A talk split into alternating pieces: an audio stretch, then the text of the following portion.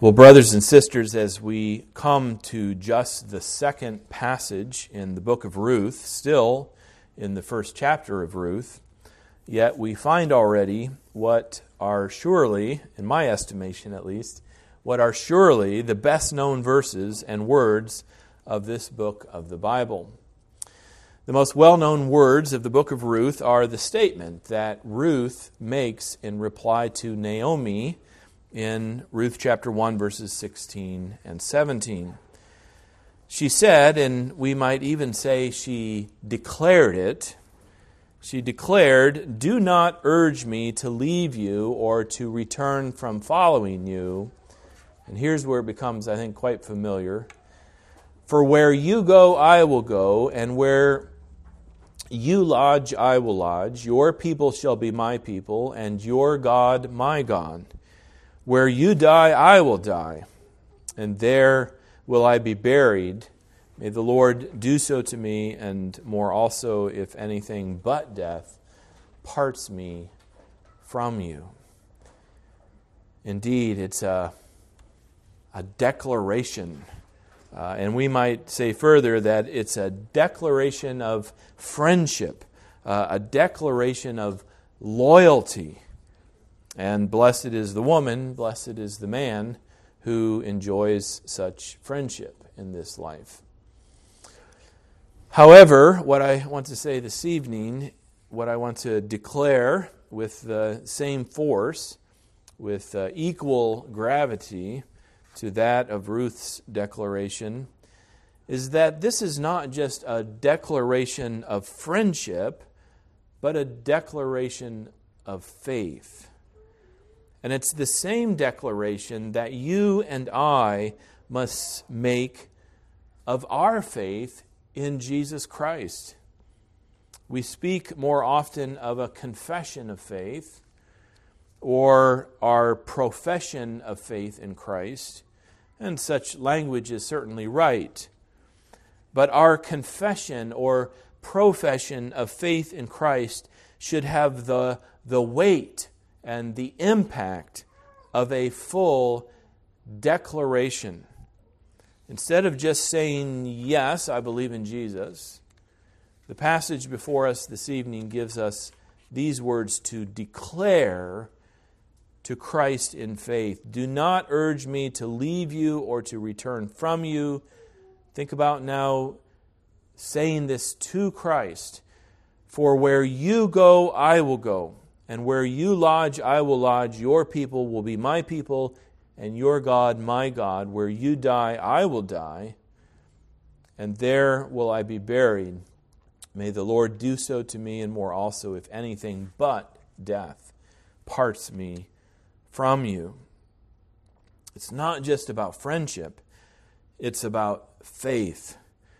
Yes, Ruth's declaration is a declaration of friendship and uh, we can use it as a model for our friendships with one another. But there is one friendship in our lives that must stand apart and stand above all others, and that is our friendship with our Savior Jesus. And to be a friend of Jesus is, is not like any other friendship we have. Uh, to be a friend of Jesus is to rely upon Him to receive from Him the forgiveness of our sins and the full credit of His righteousness. To be a friend of Christ is to fear Him, even as we love Him, and to love Him even as we fear Him. And so we need to see and, and to see clearly that Naomi, strikingly, is a type of Christ in this passage. Yes, she is also an opposite, we might say. Um, and we must not go too easy on Naomi, and we won't go too easy on her tonight.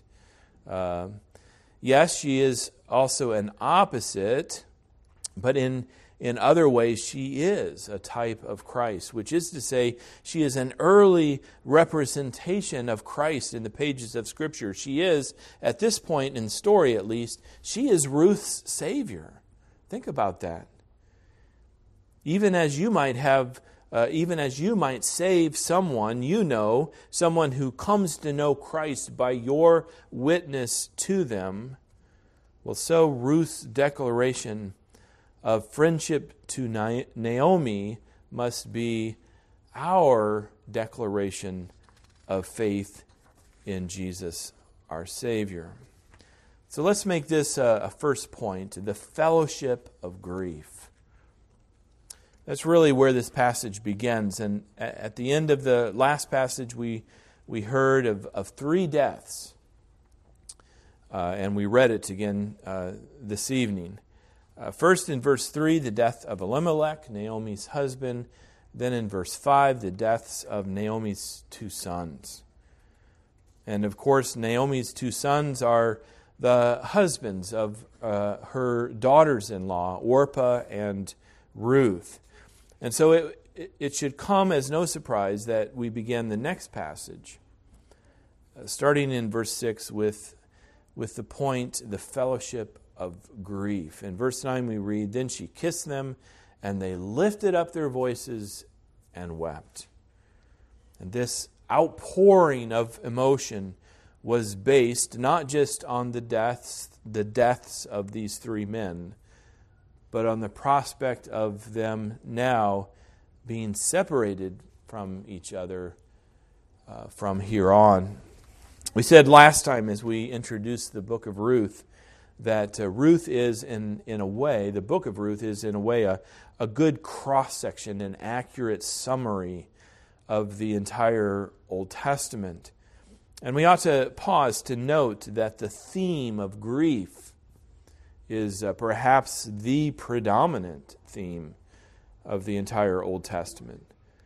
Uh, this is not to say, let's be clear, that there are not some great stories in the Old Testament, stories of God's grace and power, stories of victory and triumph. Surely, throughout the Hebrew Scriptures, there are many types of Christ uh, many prophecies of salvation, many records of the power and the grace of God acting on behalf of his people. But already in, in the third chapter of Genesis, as we well know, uh, we hear of the fall of mankind into sin. Already in the fourth chapter, we hear of jealousy and murder, of death and of grief. And given the overall tenor and message of the Old Testament, it shouldn't surprise us that the prophet Isaiah characterized the existence of God's people in the Hebrew Scriptures as a matter of darkness, as a matter of death, as a matter even of despair.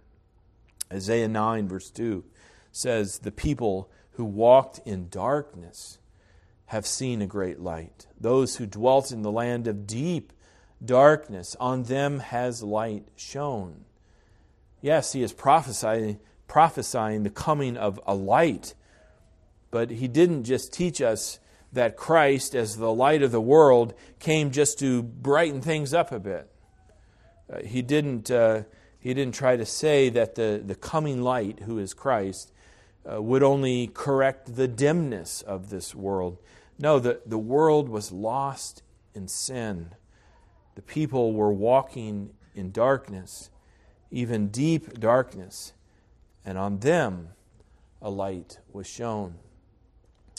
Part of our problem, I think, is that we, we, don't, we don't even understand the metaphors, yet alone the reality of the metaphors. In our day and culture, we, um, uh, we don't understand darkness, I don't think. We, we don't know what it is to be hungry or thirsty or lost or homeless.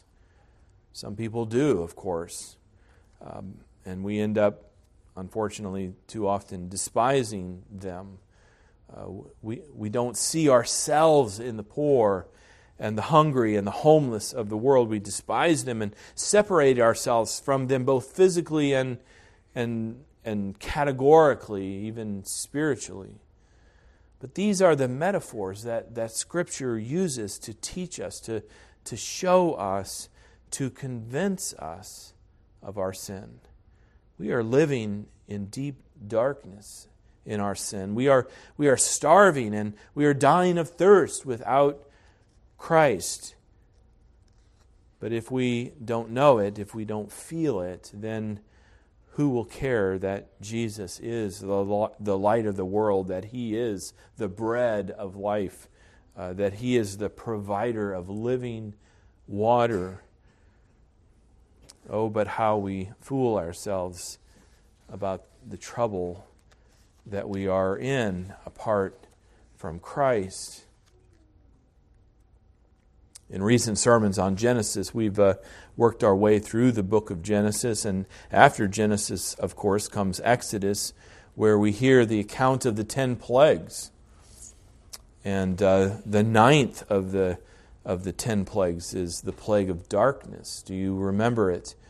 Uh, Exodus 10 at verse 21 says, Then the Lord said to Moses, Stretch out your hand toward heaven, that there may be darkness over the land of Egypt, a darkness to be felt.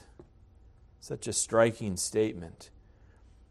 And when we read that, a, a darkness to be felt, we, we understand that that's really what we need. We need to to be given to feel the darkness in which sin leaves us again apart from Christ. Can you imagine a darkness so dark that you can, you can feel it? So far as you can imagine a darkness that you can feel, then understand that that's our reality apart from Christ. The problem, all too often, it would seem, is that we don't feel it. Too many people grope their way through life saying, No, no, no, it's, it's not dark. I, I can see just fine.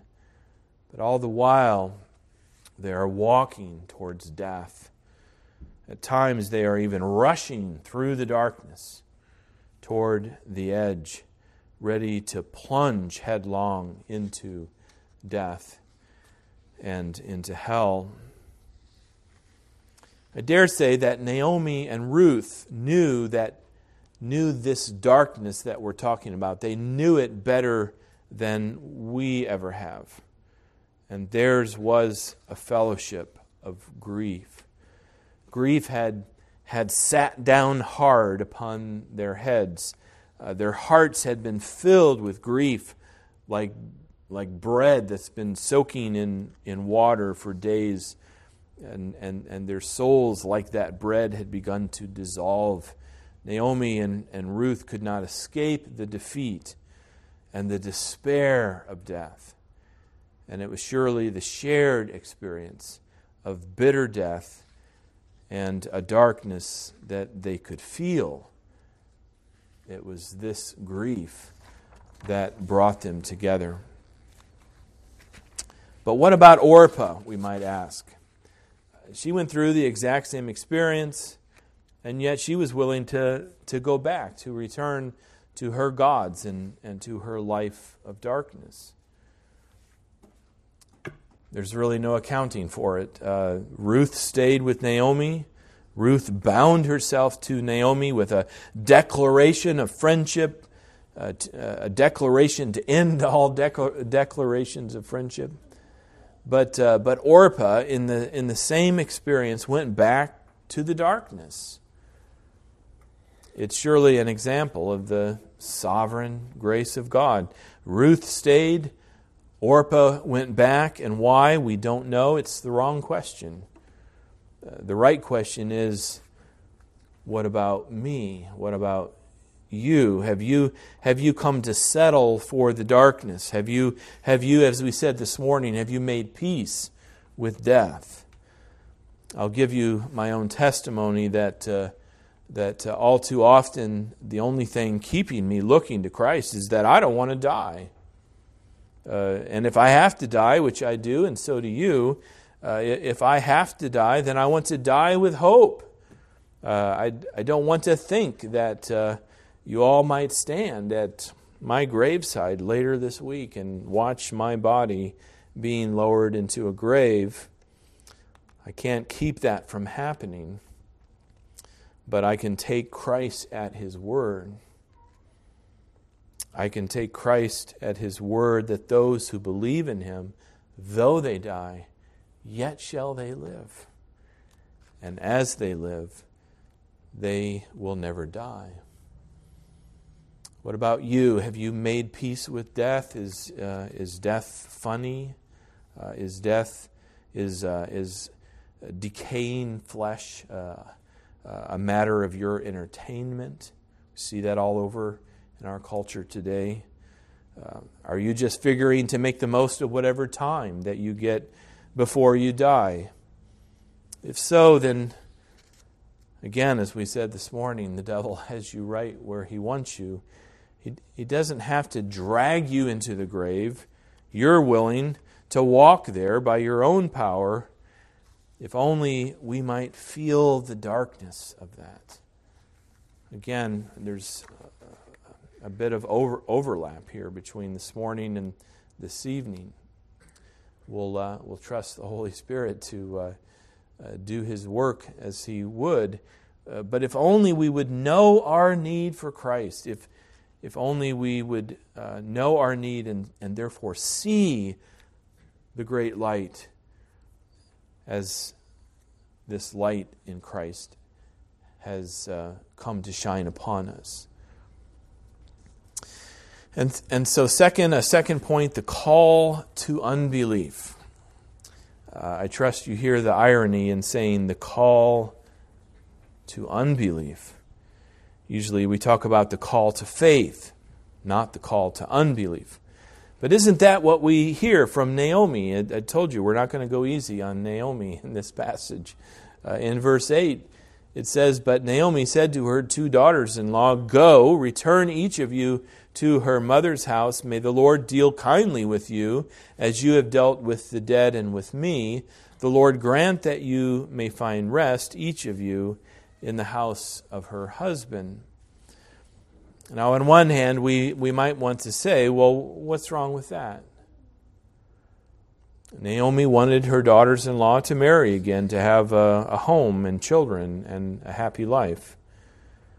And she even blessed them in a sense. She said, May the Lord deal kindly with you.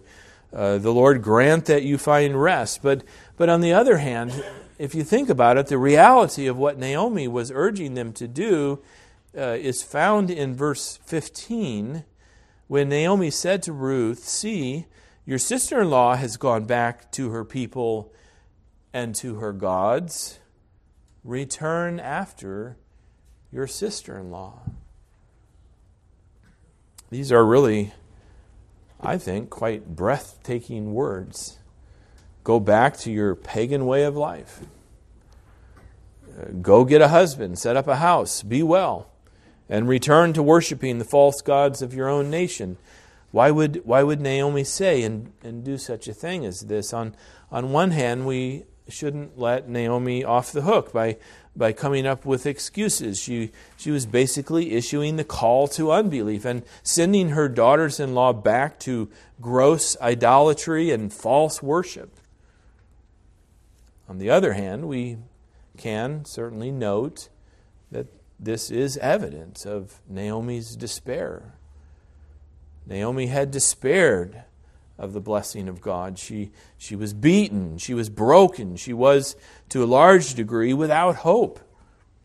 Without hope that she or her daughters in law might ever be happy again. I don't know if you've ever found yourself sunk that low in despair. Uh, I'm pretty sure I've never been exactly there. Uh, but surely we can at least begin to sense where Naomi was. It, it, it, doesn't excuse her, but, but it certainly helps us understand her failure, and even more, it gives us opportunity to hear that there is a certain call to unbelief in the Bible. Again, that might sound strange, but, but it's the call of despair unto despair. Uh, and we hear this call sounded in passages like 1 Corinthians 15 32, where, where Paul writes, If the dead are not raised, let us eat and drink, for tomorrow we die. It's the call to unbelief. Let us eat and drink, for tomorrow we die. If we don't have hope of anything beyond this life, if the dead are not raised, then by all means, we better get going. We better, we better quit wasting our time. Why bother with religion and, and worship? Why bother with any form of spirituality? Why get bogged down by conscience and scruples? The clock is ticking, my friends. And uh, we had better get busy making the most of whatever short time we have on this earth. Earlier in the same chapter, in 1 Corinthians 15, verse 17 and following, Paul puts it this way. He writes, And if Christ has not been raised, your faith is futile, and you are still in your sins. Then those who have fallen asleep in Christ have perished. If in Christ we have hope in this life only, we are of all people most to be pitied. Here, too, in a sense, is, is the call to unbelief. Here, here is a warning to those who straddle the fence in the church, to those who show up and go through the motions, but have no true relationship with Christ, no true love for Christ, little more than their name on the church roster. Paul is saying that really we, sh- we should feel sorry for those who straddle the fence because they haven't answered the call to faith but neither have they answered the call to unbelief. They're losing on two fronts at the same time. Despised by the world, because they gather with the church, and yet pitied by the church, because they have not left the world. No hope of anything more than whatever this life can offer, and yet not even going after what this life can offer. And so, on another occasion, it would seem Paul, Paul chose to help a, a couple of guys on their way. In a sense, he, he knocked them off the fence. He said, Go back to the world and do your thing because you're not doing the right thing here.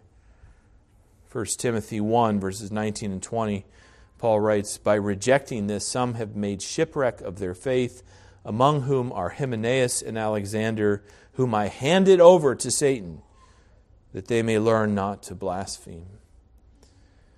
And so the call to unbelief is really the matter of turning someone over to Satan.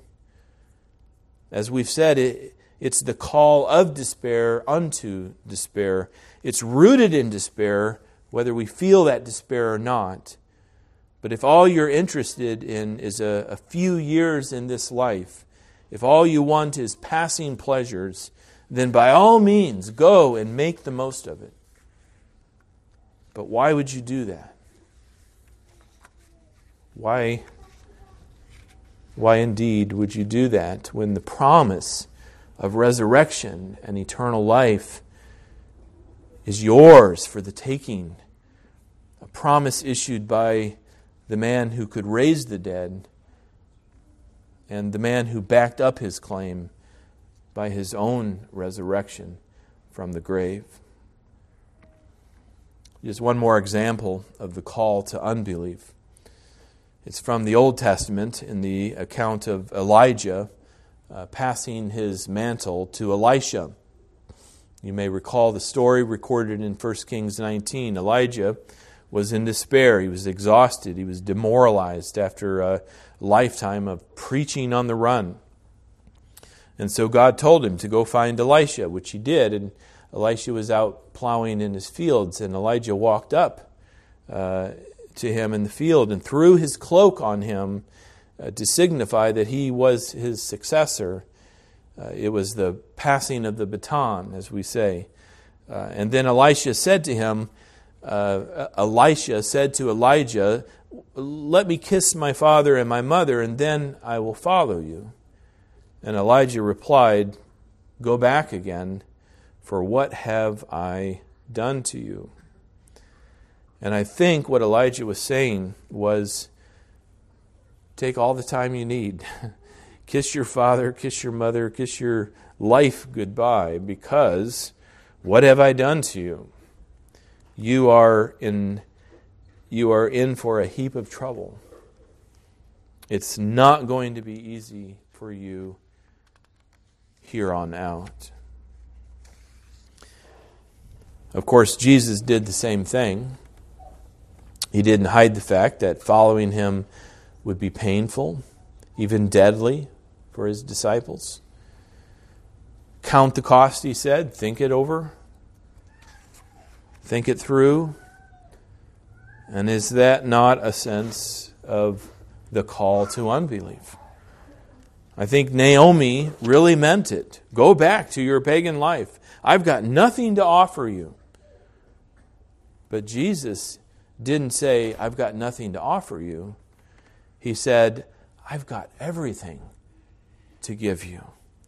I am the resurrection and the life, said Jesus. Whoever believes in me, though he die, yet shall he live. And everyone who lives and believes in me shall never die. But count the cost. Think it over, because it won't be easy to be a follower of Jesus. So, what are we left with? We're, we're left with the force of faith. Because that's, that's what we see and, and hear from Ruth. Go back to your gods, said Naomi in her despair. And Ruth answered, No, do not urge me to leave you or to return from following you. And can we not hear this as a declaration of faith in Christ? Do not urge me to leave you, Jesus, or to return from following you. Jesus, you said, Count the cost. I have, and I will not leave you. Can we hear it?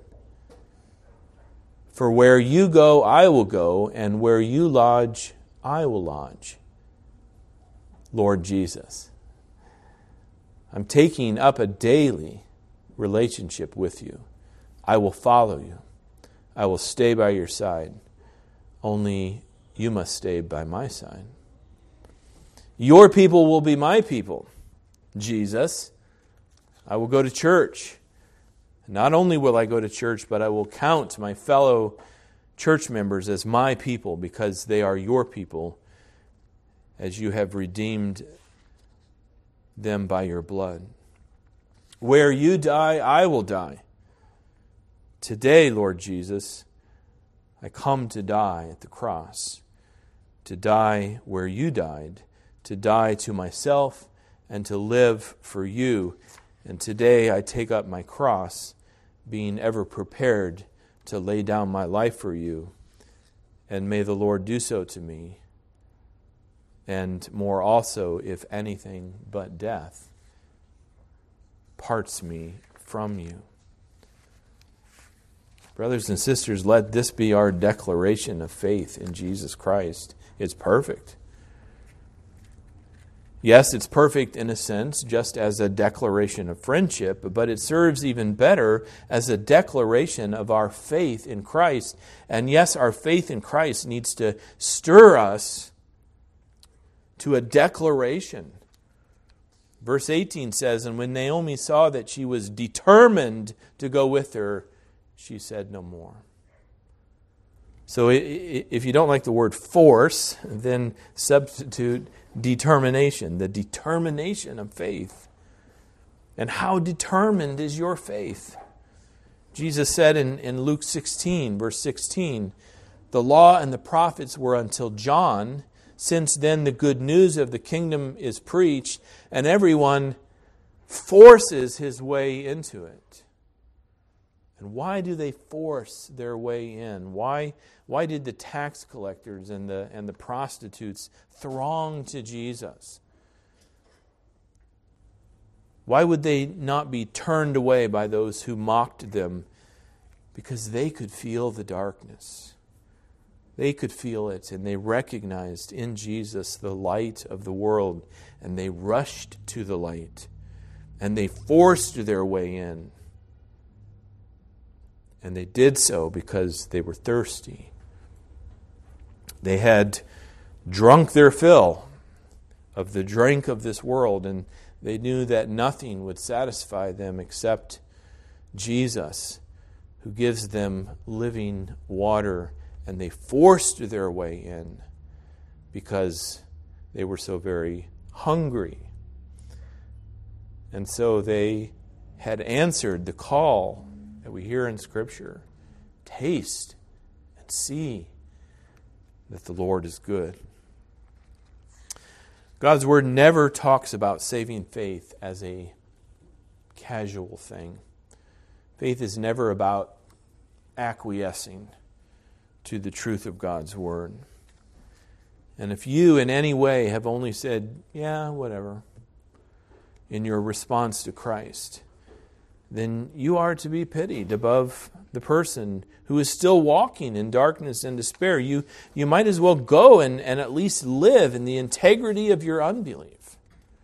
You might as well eat and drink, for tomorrow you will die. But again, why would you do that? Why would you count the cost and say, no, it's, it's going to cost me too much to be a Christian? Yes, the cost is great, but the gain is forever greater.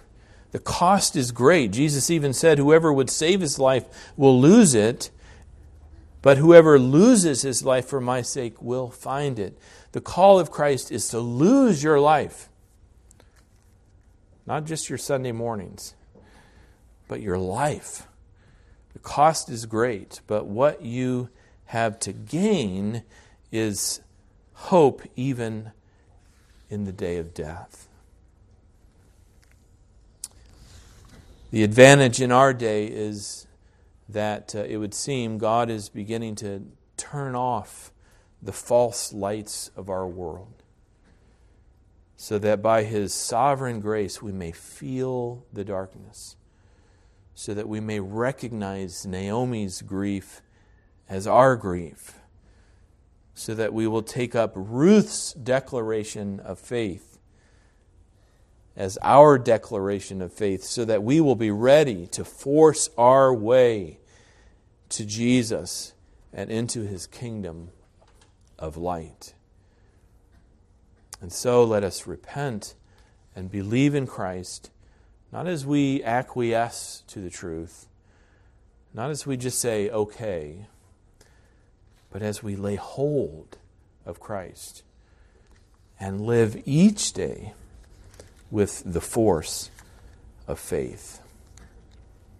Amen. Let's pray together. Sovereign God of salvation, grant us all and grant us each the force of true faith. Give us to feel the darkness of sin. Move us to claim Christ and to force our way into the kingdom of heaven. Keep us from a pitiable acquiescence and from the despair of unbelief. Grant that we would repent and believe and rejoice in Jesus Christ our Savior and commit ourselves each and every day to living for Him. In His name we pray. Amen.